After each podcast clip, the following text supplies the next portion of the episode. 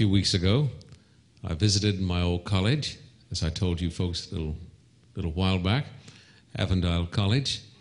I spent six years there, six of the happiest years of my life at Avondale College.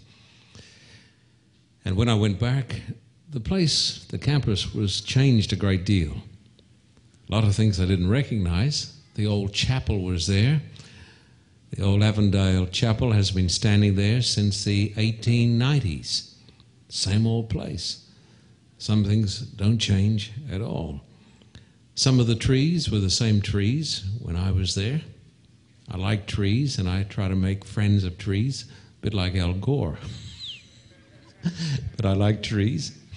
And I can remember when I was back there a few weeks ago, going back on the campus, going under those trees, and thinking of the time, long time ago it seems now, when I was about to graduate from theology, that my final exams were coming up, and I was completely broke. Most theology students in those days were completely broke. Have you heard the saying, what's worse, or the question, what's worse than being old and bent? You know what it is? What's worse than being old and bent? Being young and broke. I was young and broke, and I can remember going out under those trees carrying a heavy burden, wondering, how can I have time to study all these, all these subjects, write all this material, and, and work to pay the fees? I can still remember it came like a flashback. Do you ever have a flashback? When I got under those trees, it was as though things had gone back years ago, and I had a flashback, and I could see the evening when I, I went there and got on my knees and prayed to God and said, God, please help me with this. And I put it in God's hands. And there came an assurance into my heart that took away my fears and gave me a perfect peace. The assurance was that God would supply my needs. And you can have that assurance today. You can have your fears go. And you can know in your own heart of hearts that there's a God who watches over you, that you're special in His sight, that you're not just a matter, you're not just the result of blind chance, you're not a, a cosmic accident, you're not a planetary eczema, and naught but potential fertilizer, but that you are a child of God. And one of my favorite texts from those days to this day is the text that's found in Philippians. And I'd like you to turn to Philippians chapter 4. Philippians chapter 4 is one of the most comforting chapters that I have in my, my library. Please turn with me to Philippians, the fourth chapter.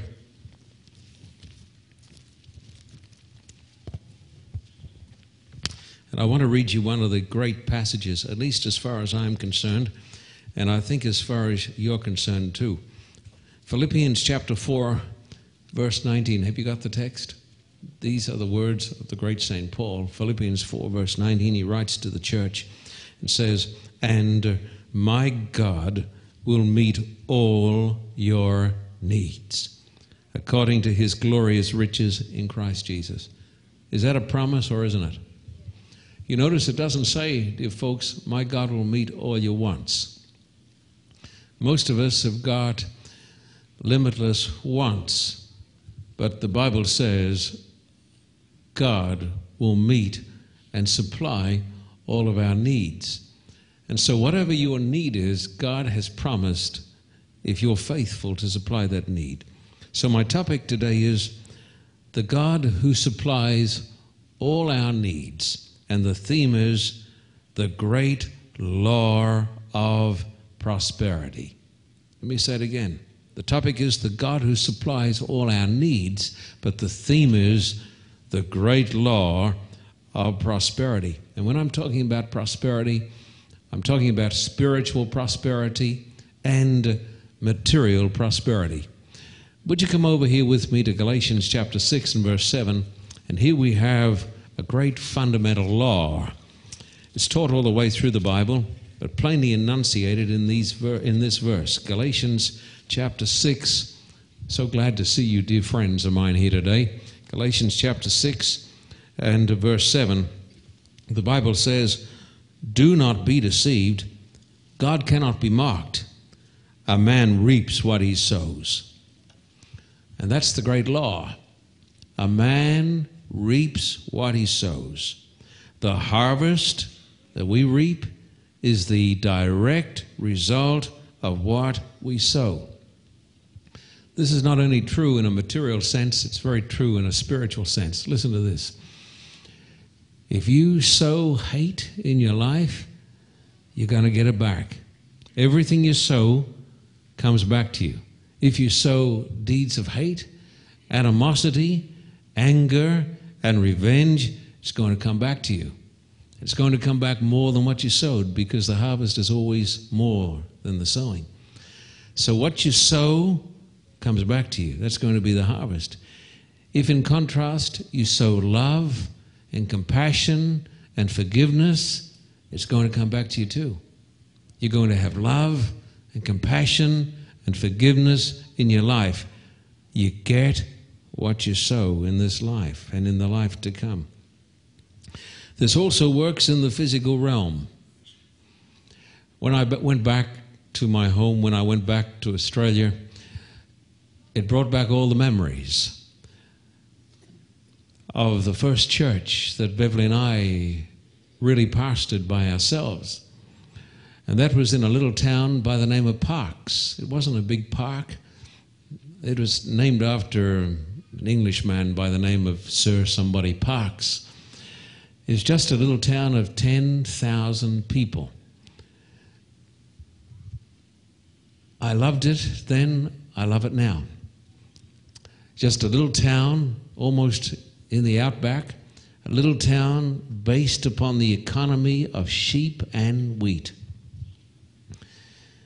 If I could choose my heaven, it'd be a sheep and a wheat farm with about 20 inches of rain a year and a good, good, hot, dry climate with lots of gum trees, eucalyptus trees and 20 miles from the little town of Parkes, and that's where David was born, in the Parkes Hospital.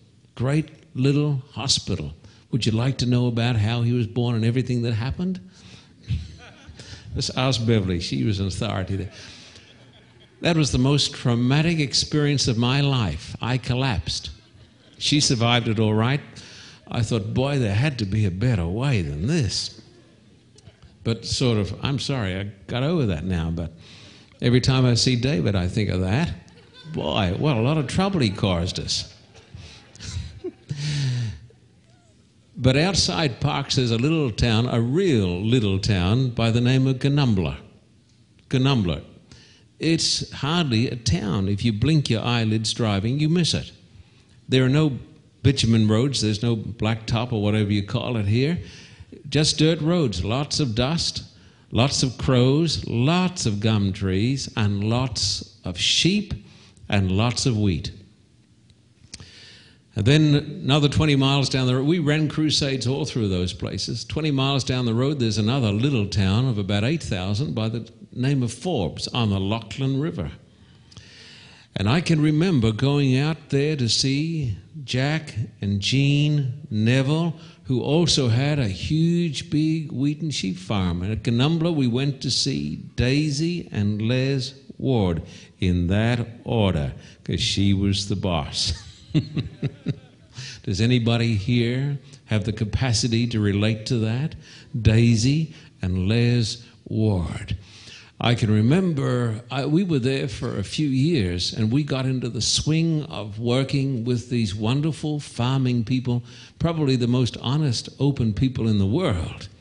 And we would see them go out and put in the wheat, put in the seed. We would see the planting. And then the months would go by and the rain would come if God blessed it. And sometimes they didn't have a lot of rain, but if the rain came around this time of the year, when summer was there and the air was crackling dry and the old crows were crying out from the gum trees, then the wheat would turn into a golden brown. Hundreds of square miles, thousands of square miles of it. Then I can remember, never forget it, the big Massey Ferguson. Does anybody know that name? The Massey, Ferguson, also the international harvesters. They would go out and they would be lined up next to each other and they would roll through the fields, hundreds of feet across, all of those great harvesters. And as they would come around, there'd be big semi trailer trucks, and they would pour the wheat into the trucks. That's what is called a bumper harvest. Have you ever heard that expression? A bumper harvest. One year when we were there, the harvest was so great that they filled up every shed. And then they filled up every silo. You know, these huge silos, like a city in themselves. They filled up the silos. And what were they to do with the wheat? They simply found areas in the towns, in the town squares, and they put out plastic and they poured the wheat on the plastic. And the, and the wheat went up like, like pyramids. And when it rained, the wheat was so stacked that when the rain hit the wheat, it would simply just run off the wheat like water off a duck's back. It was a tremendous harvest because there had been a tremendous time of sowing. My friend, as a man sows, that shall he reap. I want you to hear this great truth. Listen to this. This is a tremendous truth that's going to bless you. If you sow good seed into God's field, you will receive a bumper harvest. Let me sow it again. Let me say it again. If you sow good seed into God's gospel field, you will get a great harvest. You will get in direct proportion to the amount of seed you put into the ground. Now, let me show you some text. There are many people who do not understand this, but I want you to understand it today. Please come over here with me, if you don't mind, to the book of Proverbs, chapter 3 and verse 9 and 10, I think it is. Proverbs chapter 3, I think it is. Proverbs chapter 3 and verse 9 and 10. These are the words of a very wise man. Proverbs chapter 3 and verse 9 and 10. And God tells us a truth here. The Bible says, Honor the Lord with your wealth, with the first fruits of all your crops then your barns will, will be filled to overflowing, and your vats will brim over with new wine. I want you to notice these words again. Honor the Lord with your wealth, with the first fruits of all your crops. Then your barns will be filled. How, friend? What does it say? Tell me. Be filled to overflowing and your vats will brim over with new wine. The Bible tells us, and this is a great spiritual law honor the Lord, and the Lord will honor you. Never forget it. Honor the Lord, and the Lord will honor you. This is a secret of spiritual and material prosperity. Honor the Lord, and the Lord will honor you. When I was back in Australia, reminiscing, thinking about Parkes and the great times we had there, I thought of old Mr. Draper. I guess he was born now, because that was some years back. I guess old Mr. Draper was born more than a hundred years ago. And uh, there were pioneers out there. Australia is not as old as America. America is a new place. But Australia is much newer. It's only a couple of hundred years old when the British went there to settle that forsaken country, that land that is as big as the United States of America, but a land which is as, as remote as you can imagine, the ends of the earth, a great land with the greatest coastline and the best beaches in the world. Eat your heart out, California. so when I was thinking of Parkes, I thought of old Mr. Draper. When he was a young man, to the little town of Parkes, probably just a thousand or so people, I don't know, came an evangelist and he pitched a tent and he preached the Word of God and he preached Christ. And young Mr. Draper, just a boy, accepted Jesus. And he was baptized and he heard a sermon on tithing. The evangelist said, The tithe is holy to God. And God honors those who honor Him. And if you want to have the spiritual and the material prosperity that your heart is seeking, then you, you are to pay a faithful tithe. And so, Mr. Draper, just a boy, went out and bought a property. He had to go to the bank to buy the property. And he started paying his faithful tithe. I've heard him tell the story. So is Beverly. Oh, old Mr. Draper is now sleeping in Jesus. So is his son. But I can remember this old patriarch of God telling how, as a new Christian, he purchased some area of land in the Parkes district and put in wheat and decided to pay tithe and there was such a bumper harvest that it got in the newspapers, and he won a prize. The best wheat crop in the whole Lachlan Valley. This old man, this young man, became the elder of this little church. They didn't have a pastor. Churches, on the whole, have got too many pastors. This church didn't have a pastor, but it had a man of God, and this young elder, they made him the elder. He didn't have a home in those days. The farm was miles from his home at least. He was just married, and he used to live out there in a tent. Worked there, up with the birds, work for 12 or 14 or 15 or 16 hours straight. And then when he was through and the sun had gone down in summer at 10 o'clock in the evening, then he would get out his Bible and with a hurricane lantern, you know what that is? A hurricane lantern with the smoking wick, he would study the Bible and he'd fill his mind with the promises of God. And the next Sabbath, he'd preach his heart out. And he filled his mind with the Word of God. And when I first heard this old man, I was amazed because he prayed when I preached once in the church.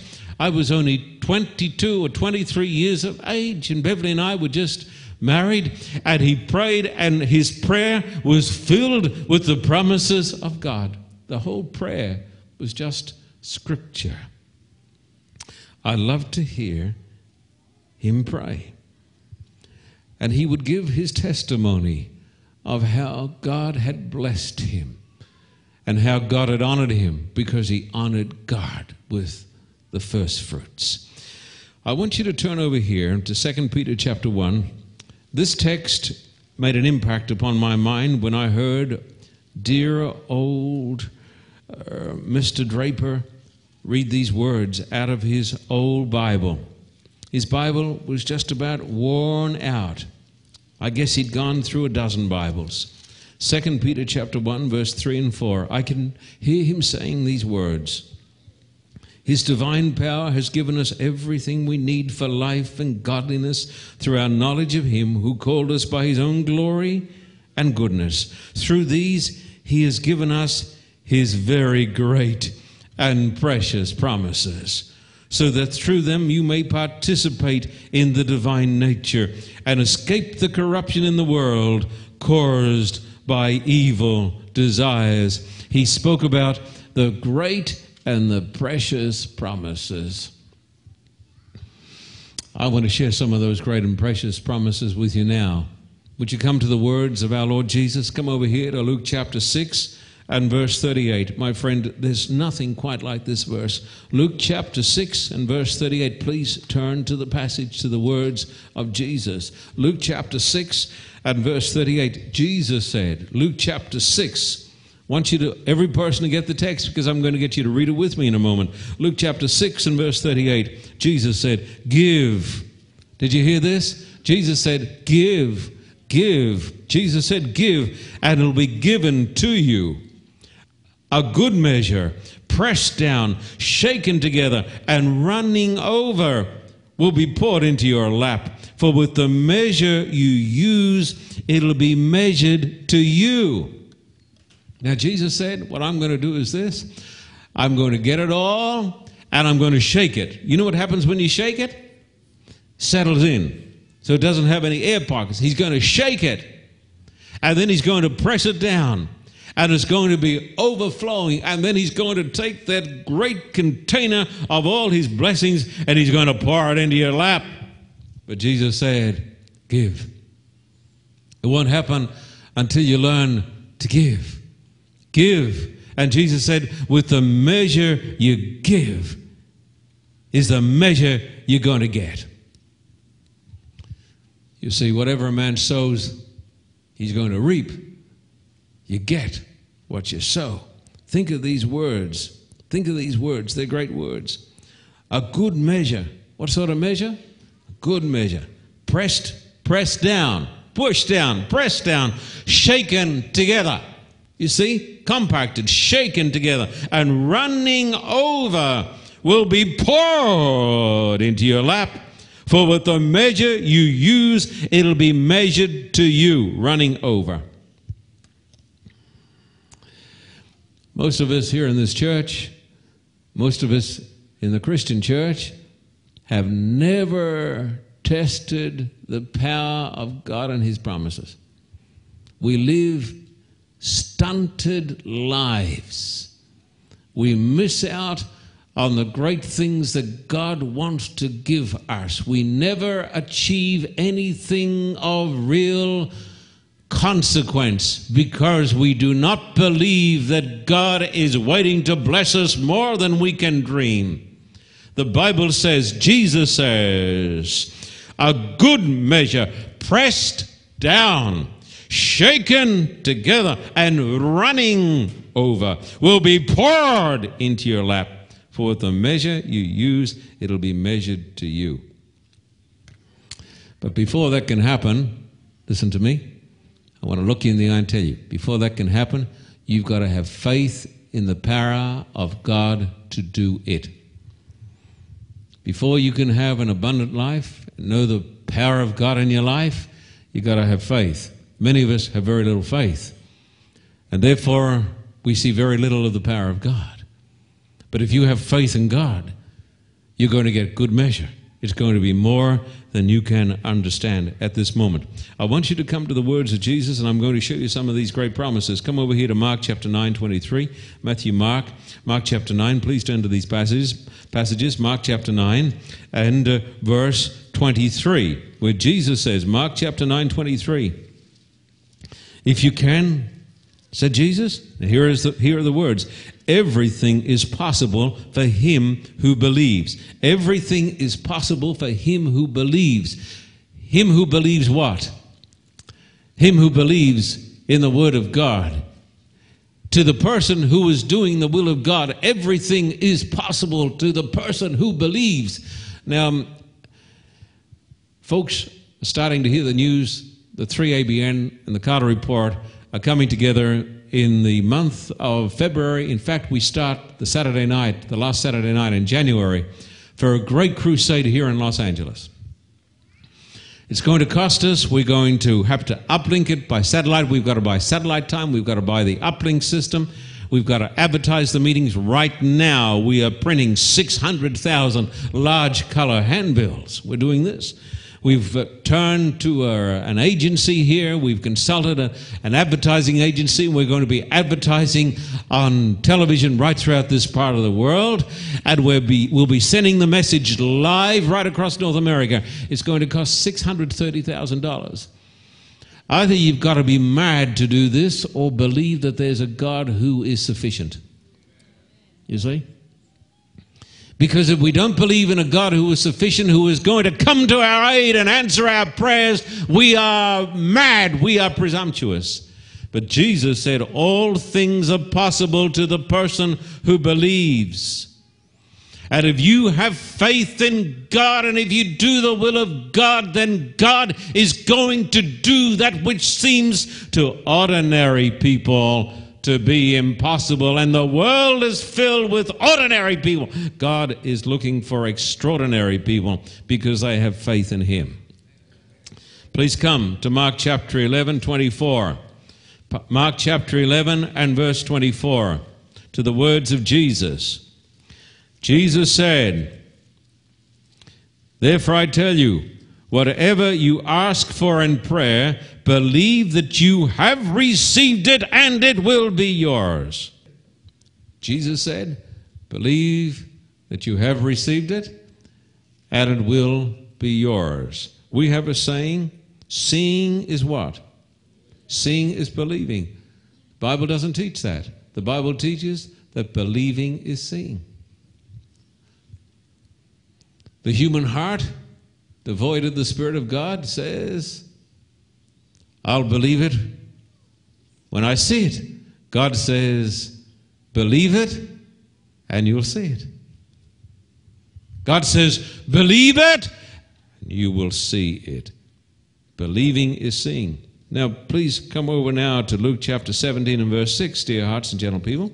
Luke chapter 17 and verse 6. This is the word of God. Luke chapter 17 and verse 6, please. Notice these words. Luke chapter 17 and verse 6 to these wonderful words of Jesus. Luke chapter 17 and verse 6.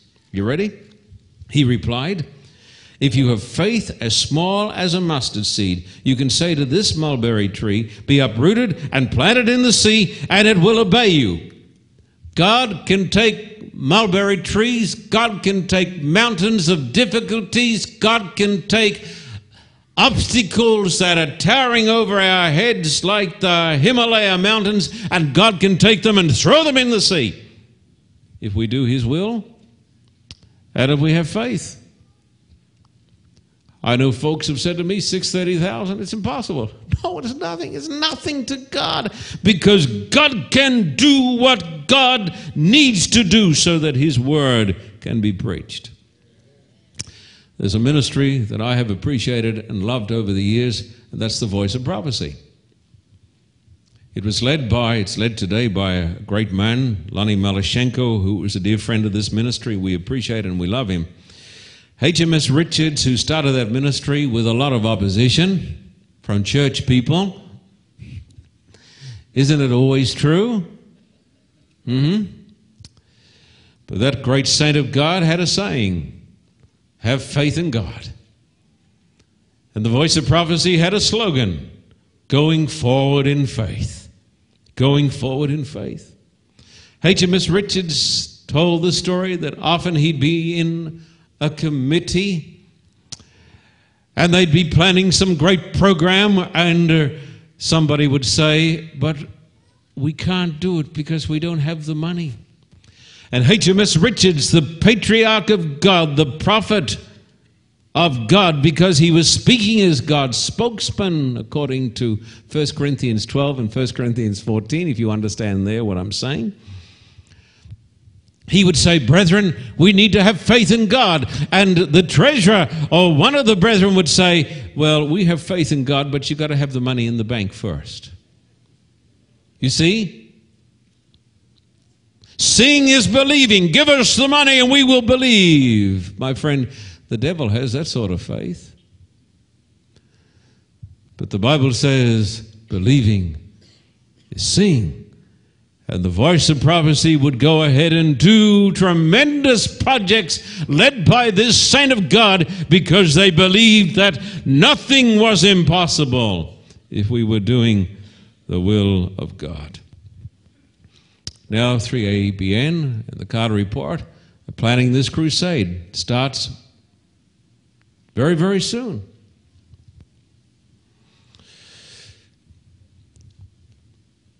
We believe in the God who supplies our needs.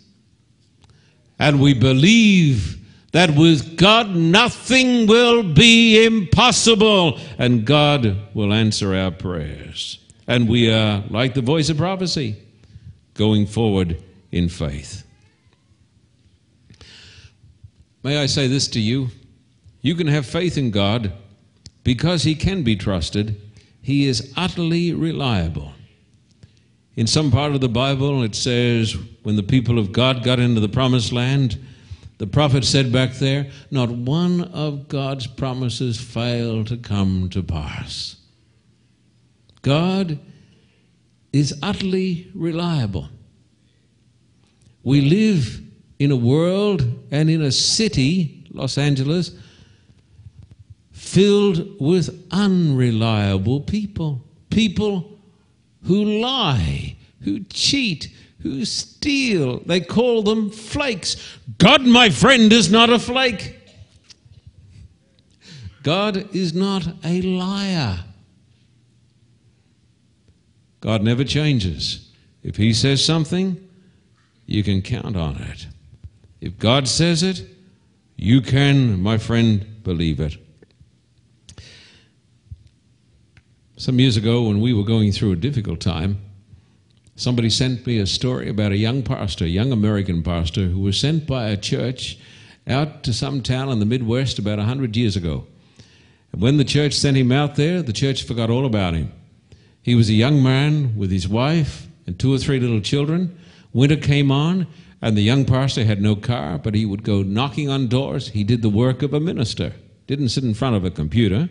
But he went out and met people and knocked on doors.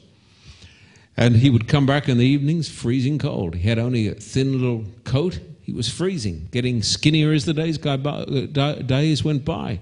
The children became sick. The wife became sick. And they would pray, and their prayers didn't seem to touch the heart of God. And months went by. And he came in one night, and his wife said to him, What have you decided? She looked at his face. He'd lost hope. He'd decided to give up. It's a wonderful story. Christmas was coming on. And in the midst of their despair, when they had almost decided to give up, there came a knocking on the door on Christmas Eve. And when they went to the door, there was a, a big truck there.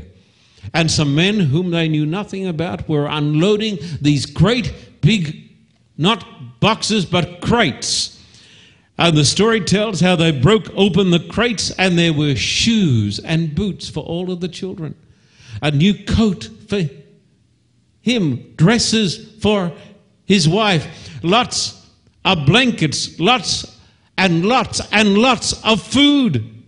And there were boxes and boxes. And as they broke open the crates, they broke down and they wept and they cried out, God, we're sorry we doubted you. God comes through. Just remember this God is reliable. God is not a liar. God is not a flake. God is utterly reliable. His promises are true. Let me give you a personal testimony today. A personal testimony concerning the faithfulness of my God. During the past few years, this ministry, some would say presumptuously, because who are we, they've said, we have embarked upon some very large gospel projects. We've run large crusades in Russia, probably the largest that that nation has seen. We've run big crusades in Moscow and Nizhny Novgorod, probably four or five in Nizhny Novgorod. In Kiev, where we had the largest crowds in the history of the nation and the largest baptisms in a thousand years. A crusade, a huge crusade in St. Petersburg. We hired a portion of the Trans Siberian Express, traveled from Moscow to Vladivostok, gave out Bibles and vitamins and medicines. How can all this have been done? With the United States Air Force, we were able to do an airlift of tons and tons of medical equipment to the people of Kiev. We have built churches, paid the bills, fed pastors and their wives and their children. How much are we talking here? We're talking millions. That's what it is now. It's millions, not hundreds of thousands, not 630,000 such as we need for the Los Angeles crusade. We're talking millions.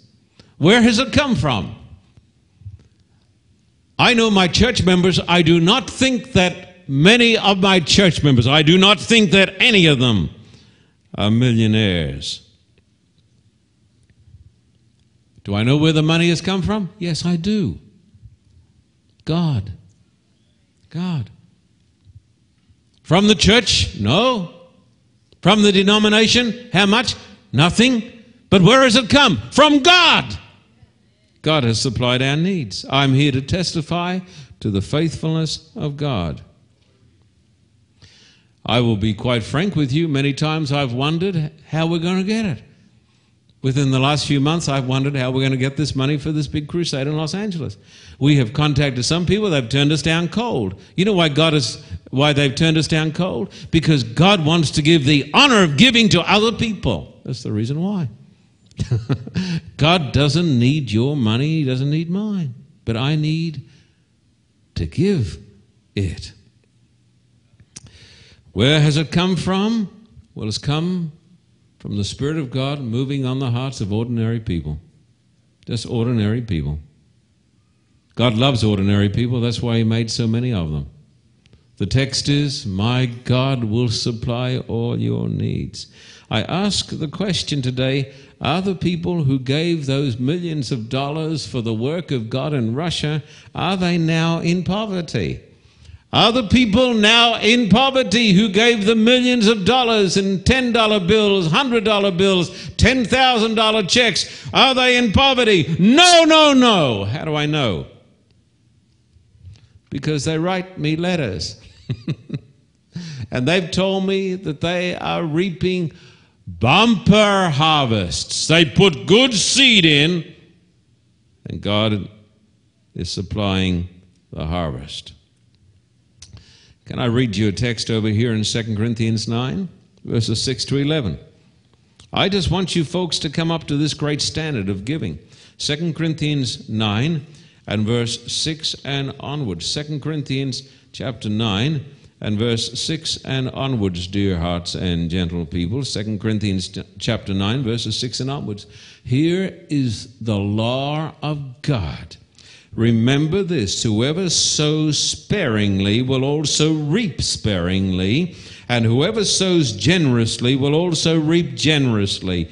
Each man should give what he has decided in his heart to give, not reluctantly or under compulsion, for God loves a cheerful giver. And God is able to make all grace abound to you, so that in all things at all times, having all that you need, you will abound in every good work, as it is written. He has scattered abroad his gifts to the poor, his righteousness endures forever. Now, he who supplies seed to the sower and bread for food will also supply and increase your store of seed and will enlarge the harvest of your righteousness. That is the law. As a man sows, that shall he reap. Please, for a moment, come back to old Mr. Draper and his tithing and how God blessed him. I want to read you some texts on tithing if there's a person here today who doesn't return to God a faithful tithe, you are missing out on a blessing that God has been waiting to give you for a long time. Would you come over here to Leviticus 27, where it talks about tithing? Leviticus chapter 27, dear people. Leviticus 27, verse 30. Leviticus 27, verse 30 a tithe of everything from the land, whether grain from the soil or fruit from the trees, belongs to the Lord. It is holy to the Lord. Verse 32 The entire tithe of the herd and flock, every tenth animal that passes under the shepherd's rod, will be holy to the Lord. Now listen very carefully so nobody misunderstands this truth. The tithe is not yours. The tithe is not mine. When you return a tithe to God, you're doing what you ought to do. It's not yours. You say, but I'm giving God a gift. I'm giving God a present. No, you're not giving God a present. You're simply giving God that which is His. And the Bible says if you hold on to that tithe, you are stealing from Almighty God. I'm going to read you that text in a moment. The tithe is not yours. The tithe is not mine. It is not yours or mine to debate about. It belongs to God. Now, if after giving tithes you say, I'm going now to give some offerings. Now, my friend, you're doing something. You're giving God a gift. The offerings that you give are the gifts that come from your heart of love, but your offerings are different to your tithes. The tithe is not ours to even discuss, it belongs to Almighty God. And the Bible teaches us that if you will sow your tithe God's tithe and your offerings into the soil of the gospel field, God is going to bless you and He's going to give you so much blessing that you won't have room enough to receive it. Let me, let me bring you over here to a text in the book of Malachi, would you please?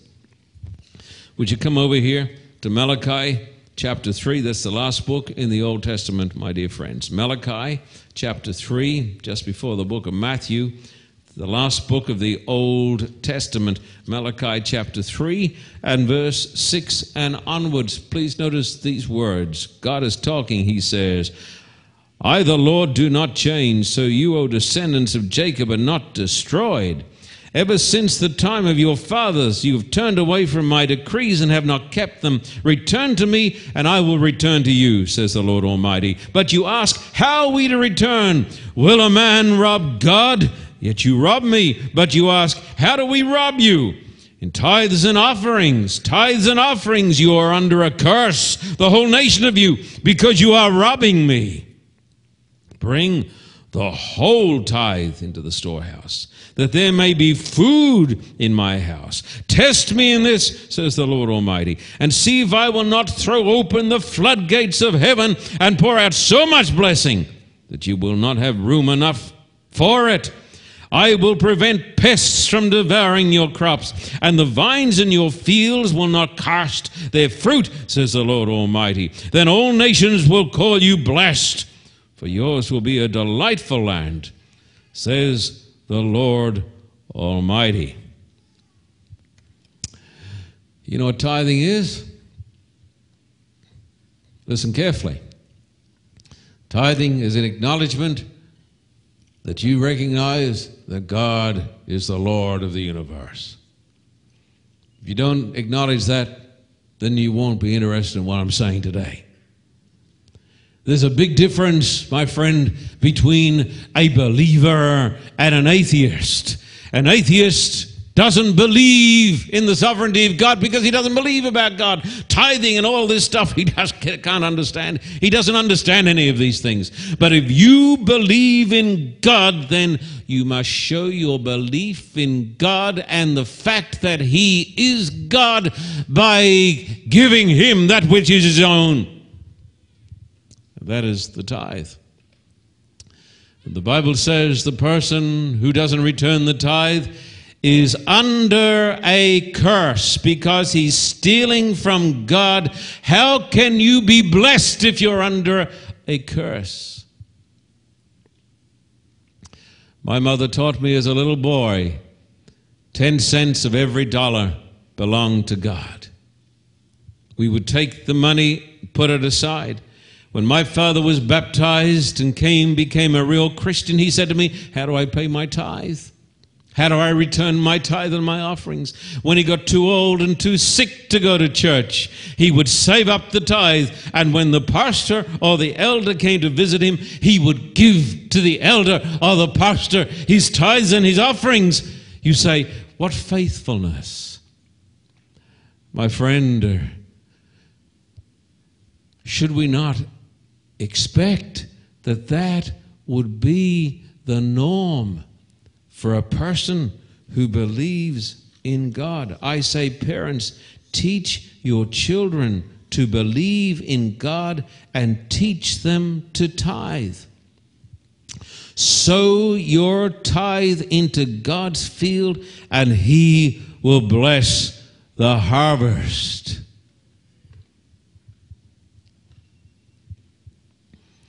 Who wants the blessing of God? I want the blessing of God.